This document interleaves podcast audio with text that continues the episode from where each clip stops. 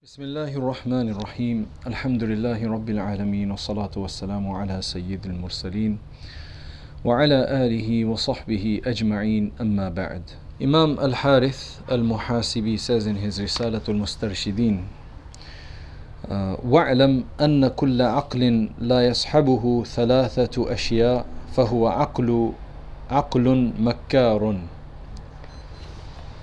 we have one of the greatest gifts of Allah subhanahu wa ta'ala to us. We have many, many gifts. Which one do we say is the greatest gift? That's a very difficult thing to say. But I'm sure everybody would agree that one of the greatest gifts that we have is our intellect. Now, how do you even consider that a gift? Sometimes it's difficult to understand that to be a gift because it's the it's within our very makeup. It's basically what makes us who we are, human beings. We have a aql, we have a ruh, we have a body. Without, intelli- without intelligence, we wouldn't really be human beings as we know human beings. Without an intellect, you, would, you could be controlled, puppeteered, but you wouldn't be able to make your own decision. And uh, the whole fact that there is a paradise and a hell uh, means there's willpower means there's free will, and free will can only be exercised if you have intelligence, which gives you the ability to put various different things together and reach certain conclusions. So we have an akal, we have an in- intelligence. The primary reason for our intelligence is to understand the purpose of this world.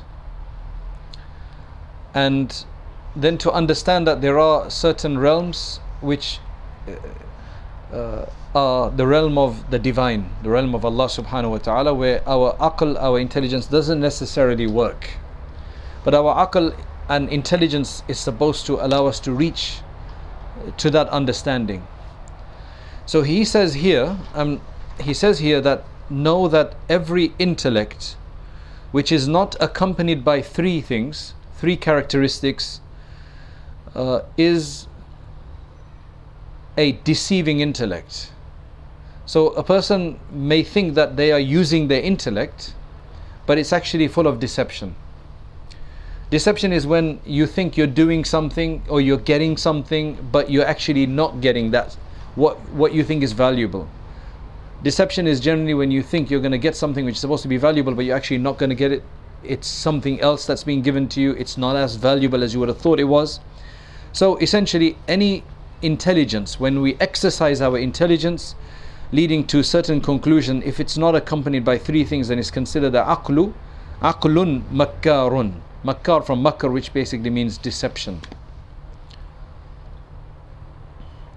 So the, the the way that's described is basically any intellect which will adorn for a for the person using it evil as good. Basically clothe evil in good and make make it seem like what you're doing is good, but actually internally, in effect, uh, consequentially, it's going to be evil um, later on. What are these three things? Number one, he says, is إيثار إيثار الطاعة على المعصية.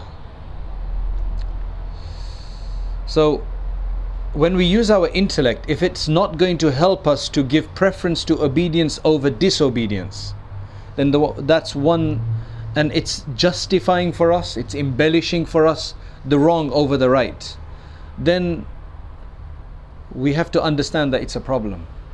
But then the conundrum here is that how do you know what you're thinking is wrong? There has to be a scale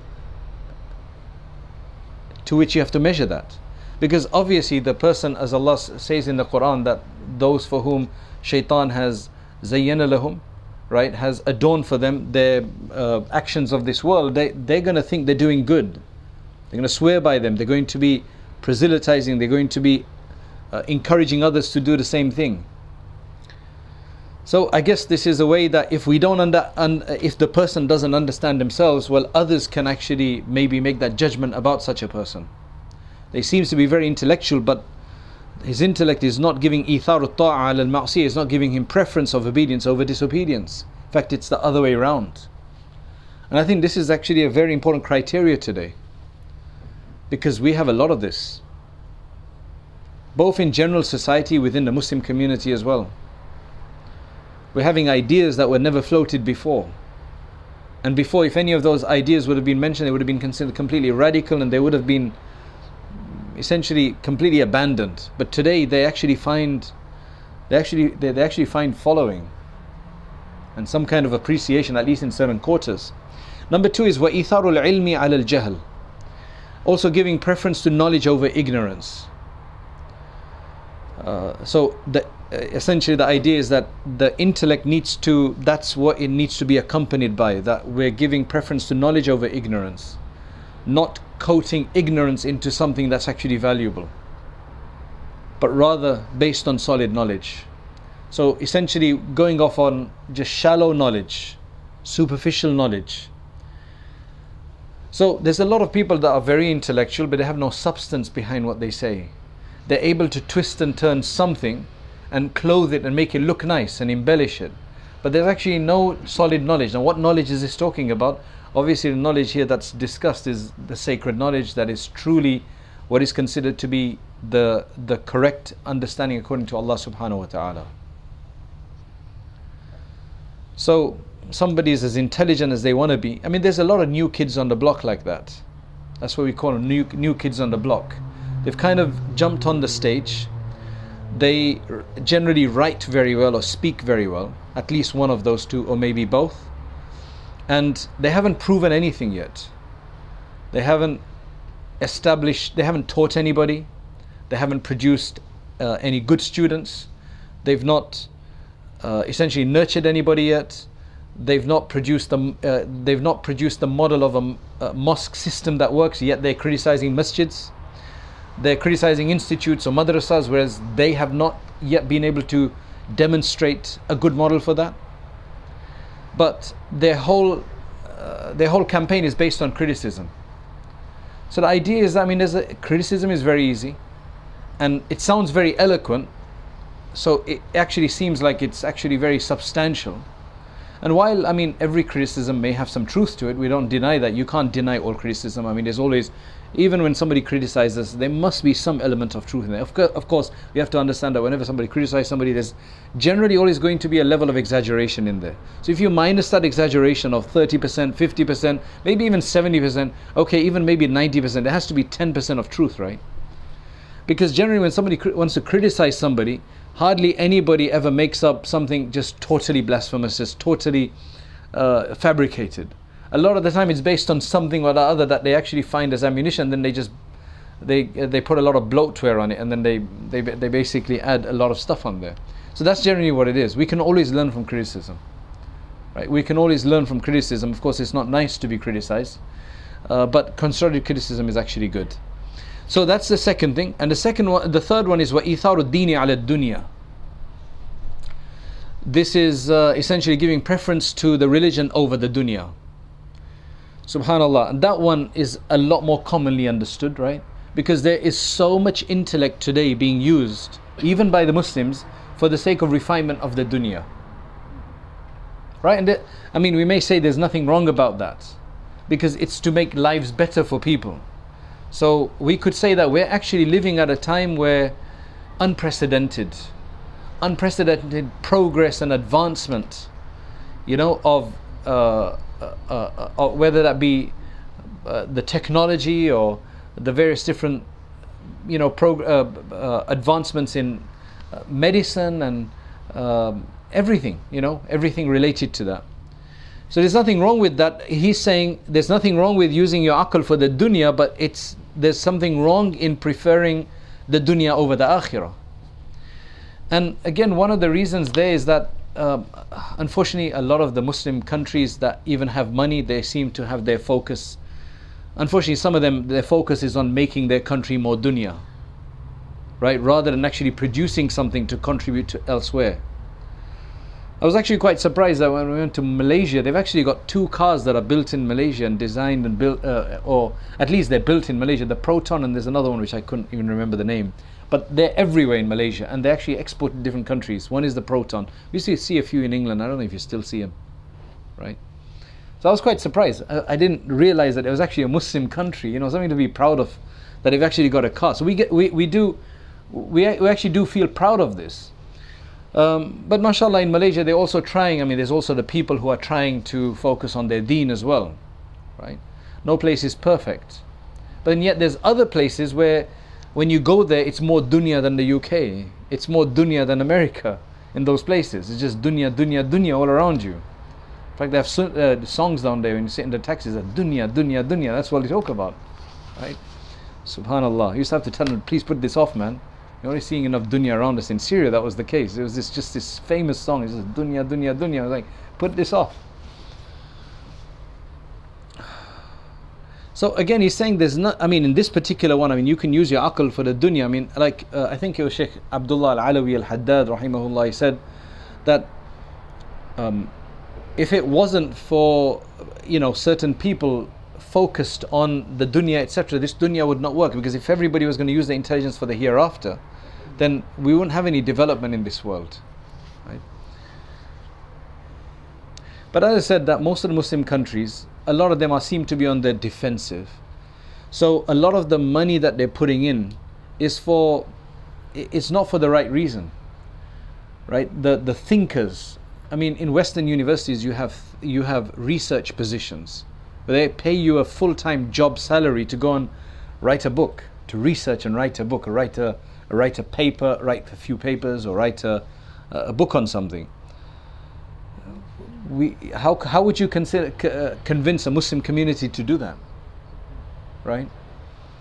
So, وَكُلُّ عِلْمٍ So then basically the conclusion is that use your intellect. But always give preference to obedience over disobedience. So don't use your intellect to make out new ways of disobedience or find successful ways of doing disobedience, right? Because a lot of people, we do things wrong and we think we've been very successful because we've avoided detection. Nobody's found out. I kept it away from the wife, for example, right? Or from the husband or uh, from the community or whatever. May Allah protect us. So that's basically using the intellect for disobedience. إيثار العلم على الجهل right the intellect is of no use if, if, if it's based on ignorance it's going to be shallow anyway it needs to be based on knowledge, then it's the tool that will help you develop that knowledge into something that's more useful. And thirdly, itharuddini ala dunya, which is uh, to give preference to the deen over the dunya, and to understand the position of both of them with the intellect that Allah subhanahu wa ta'ala has given us. May Allah guide our intellect and allow these three companions, the right companions, to be along them the obedience, preference of obedience, preference of knowledge, and preference of the deen. Then he says, وَكُلُّ عِلْمٍ لَا يَصْحَبُهُ ثَلَاثَةُ أَشْيَاء Right?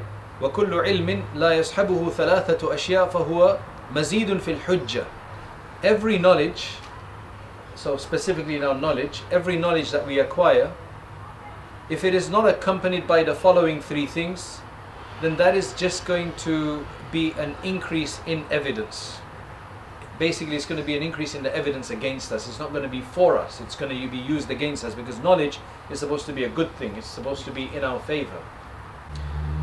كف الأذى بقطع الرغبة كف الأذى بقطع الرغبة basically to uh, deter the harm to uh, to prevent the harm in whatever shape and form that is to pre- to prevent the harm while also severing decreasing the the the desire for the inappropriate so on the one hand we're trying to remove and deter anything which is harmful through our knowledge. So obviously avoiding harmful knowledge is one thing. But then using our knowledge to educate people so they can understand what's wrong. That's how you deter harm. You educate people and say, look, this is harmful for you. Right? Whether that be pyramid schemes, right? Whether that be just other deviances, whether that be whatever it may be, something misleading people. So educating people, to help educate people. Even if you're not a scholar, to find to listen to something good and convey that to somebody else. This, is, this does not mean you just basically spam people with a lot of forwards that you get of nice hadith uh, apparently or nice quotes. That's not what it means because that could be harmful to people. Because what you're doing is you're over, you're flooding them you're overwhelming them so they dismiss everything that they see them. They don't bother looking. So if you're getting a message or several messages from this, if, if I'm sending you several messages a day, you're probably not going to read everything. But if I send you maybe one message a week, it's like, oh, mashallah, this guy, he's, he's very considerate in what they send. Like, it really makes a lot of sense. So let me read his messages. That's effective da'wah, isn't it? So th- there's a there's a way to do that. There's a way to spread your knowledge. There's a way to avoid other. If you're going to be constantly condemning somebody in a very strict and harsh way, that's not going to work either. Because then people like balance. You see, generally people, uh, most people are predisposed to balance. Majority of people. You get the fringe, which is predisposed to uh, extreme extremism, right? In whatever way or shape or form. You get those kind of people among everybody. So they're looking for extremists and if you uh, give something in a balance, they don't like what you say. They say, no, you're not being strict enough. But then a majority of people don't like extremist ways of saying things. When I mean extremist, I don't mean in the media meaning of extremist. I don't mean it in that sense. I mean off balance, where it just sounds a bit too harsh and too, it's not palatable. Sometimes you need to use a bit of harshness or perceived hardness or assumed hardness in the strictness in the way you say things.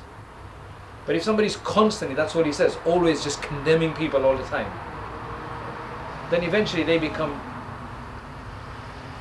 So, for example, if you're constantly calling Muslims you're, you're, that, that they are shaitan and uh, basically they're taghut and they're shaitan and um, Radio Islam becomes Radio Shaitan and Maulana Ibrahim Bham becomes Reverend Ibrahim Bham because he did something that was disliked by this individual then people aren't going to take you seriously anymore.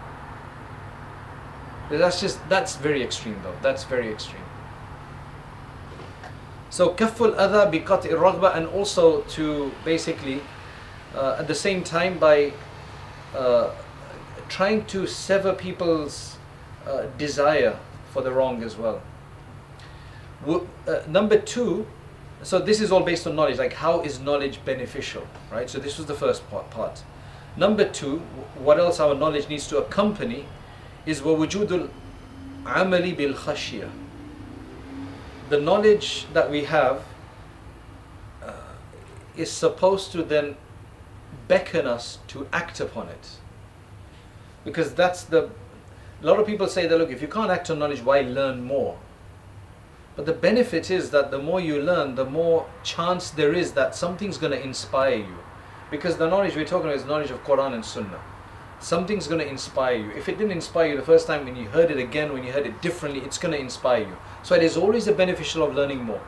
Nobody, you should never listen to this deception of the shaitan that you shouldn't be listening to more because you don't, you haven't even acted on that first lecture you heard. Right? This is a general uh, deception. The more we listen, inshallah, the hopefully it's going to soften our hearts. Not everybody listens to good stuff. Right? So let's let them carry on. And the more, because generally when ilm comes, it beckons to amal, it beckons to practice. But now the practice, the optimal sense is that the practice needs to be based on fear. So number one, you have to have knowledge. With knowledge, you have to have amal, and the amal has to be with fear. Then it makes the perfect thing. So knowledge, we have basically practice based on knowledge, but with fear, with reverent fear of Allah subhanahu wa ta'ala. And number three, he says, وَبَذْلُ الْإِنصَافِ بِالتَّبَاذُلِ وَالرَّحْمَةِ When you do mete out any justice, when you do try to act in a just way and exercise justice, it needs to be done with mercy and compassion. It doesn't need to be done in this very draconian way where and again that that that comes from a sense of extremism, doesn't it? That comes from a sense of imbalance that everything that I do must just be, uh, you know, they just enjoy doing it in the most extreme sense. And some people are just too soft about it. It's a balance that we need to achieve, and the way to achieve a lot of this balance is by observing others who have that experience. That's generally the way humans learn. The way humans learn is obviously by do, uh, uh, through observation or reading the seerah of others. That's why the greatest of benefits is the seerah of the of, of the awliya Allah the Sahaba and then those who followed them. Because in the various different stories, they, they, there will be a story in there, there will be an incident in there, there'll be an account in there, which we can relate to in our situation. that will help us. And of course, learning from our own mistakes.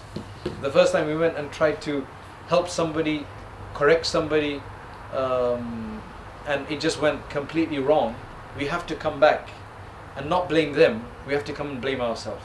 I think that's the sunnah of the Prophet. And one of the best examples of that is just the recap of the story of Ta'if. That when the Prophet ﷺ leaves Ta'if, I mean, come on, who could blame the Prophet ﷺ for not having tried? Like, who could blame him for that, right? He tried for for he he tried his best, but none of those three leaders uh, gave him any kind of support. In fact, you, he had then these little kids go. Uh, uh, basically attack him. And now he's covered in blood. I mean what greater proof do you want than that that i've done my job? But then he says ya allah he says uh, this is basically my weakness. This is my inability.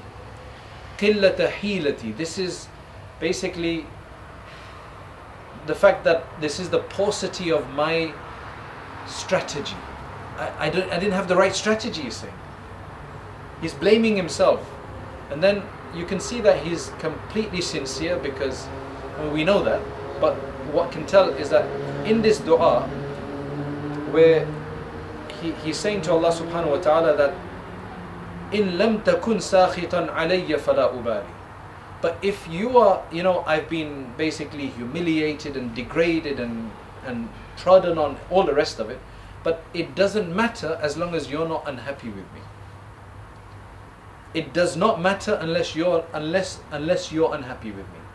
Right? So if you're not unhappy with me then it doesn't matter. That just shows you that he it was purely done for the sake of Allah subhanahu wa ta'ala.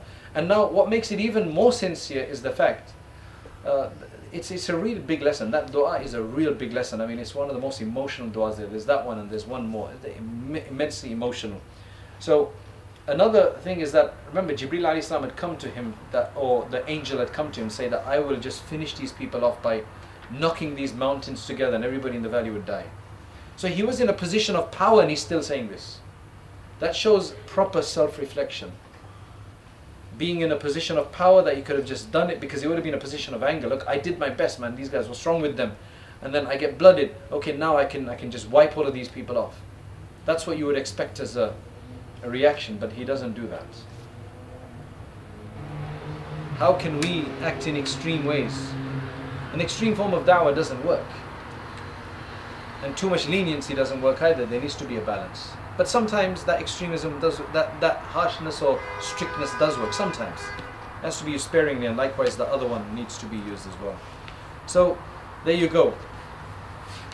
كف الأذى بقتل الرغبة وجود العمل بالخشية وبذل الإنصاف بالتبادل والرحمة so basically the conclusion is that our intellect it should always be accompanied by giving preference to obedience over disobedience uh, preference to knowledge over ignorance that means go and inquire go and find out what does the sharia say about this right there's something going around go and contact a scholar and say can you tell me about this and of course giving preference to the deen over the dunya and knowledge and this is on every level. This is not just for, just for scholars. You have to remember this for every one of us, right? especially those of us who want to learn more, who want uh, to be closer to Allah. So every knowledge has to be uh, accompanied by the following three things. Otherwise, that knowledge is going to act against us on the day of judgment. One is that it should be used to remove harm, to repel harm, right? And number two is to um, uh, number two, it should be accompanied by good deeds uh, that, that, that come with fear of Allah subhanahu wa ta'ala. And when a person through their knowledge does uh, use it to, uh, what do you call it, contribute to fairness in the world, right? To try to bring about some goodness, whether that be at work, whether that be in their families, whether that be in their home or in their extended family, then it needs to be done with tabadul, right? Which means to spend, to to uh, uh, badal. Badal means to spend. That means an effort, right? Mutual effort needs to be placed in there, and there needs to be compassion and mercy. He says, "وَاعْلَمْ أَنَّهُ مَا تَزَيَّنَ أَحَدٌ بِزِينَةٍ كَالْعَقْلِ Right? Aql, the, inte- the using your intellect, using the intellect you have. Uh, he says that no, that nobody has been given any adornment as good as intellect.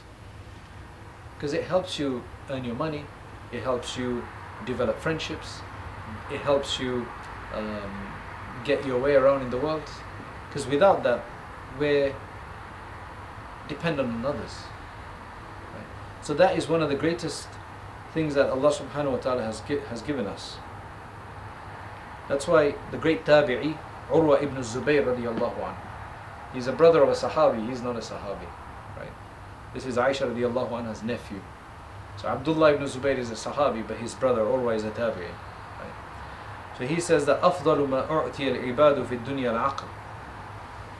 I mean, it's something that he's confessing to. He's saying that the most superior thing that the servant, that, that the slaves of Allah have been given in the dunya is their intellect. Have you ever thought about our intellect like that?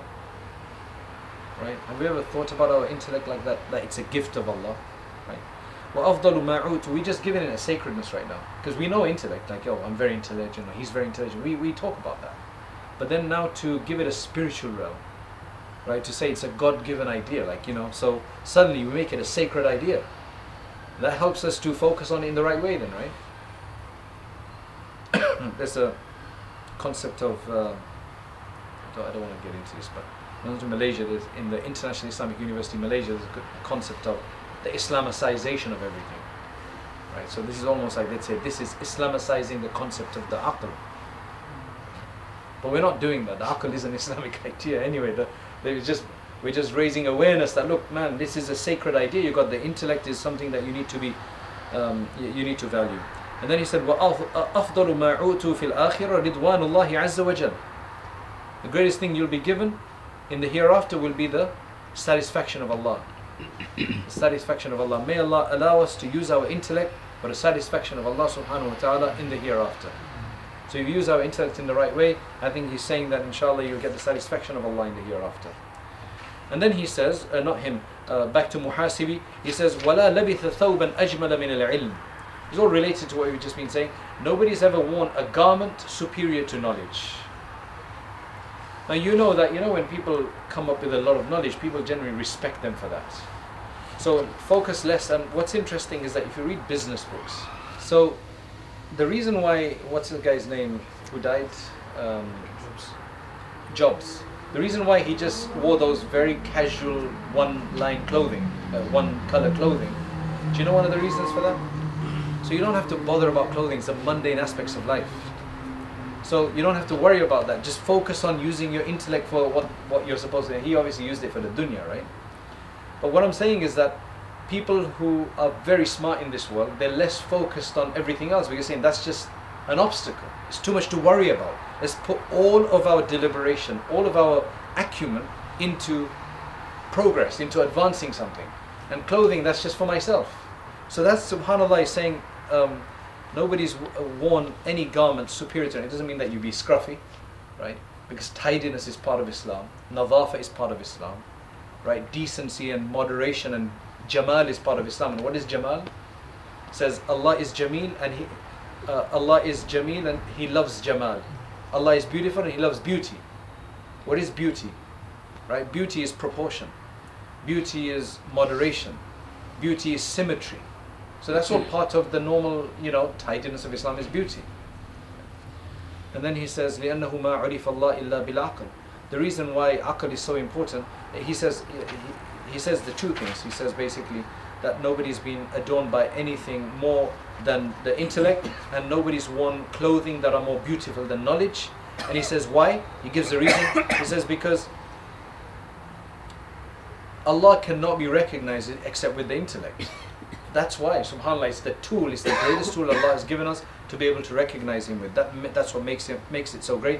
وَلَا أُطِيعَ إِلَّا بِالْعِلْمِ And why is knowledge the greatest garment you can wear? Is because there's no way you can be obedient to Allah without knowledge.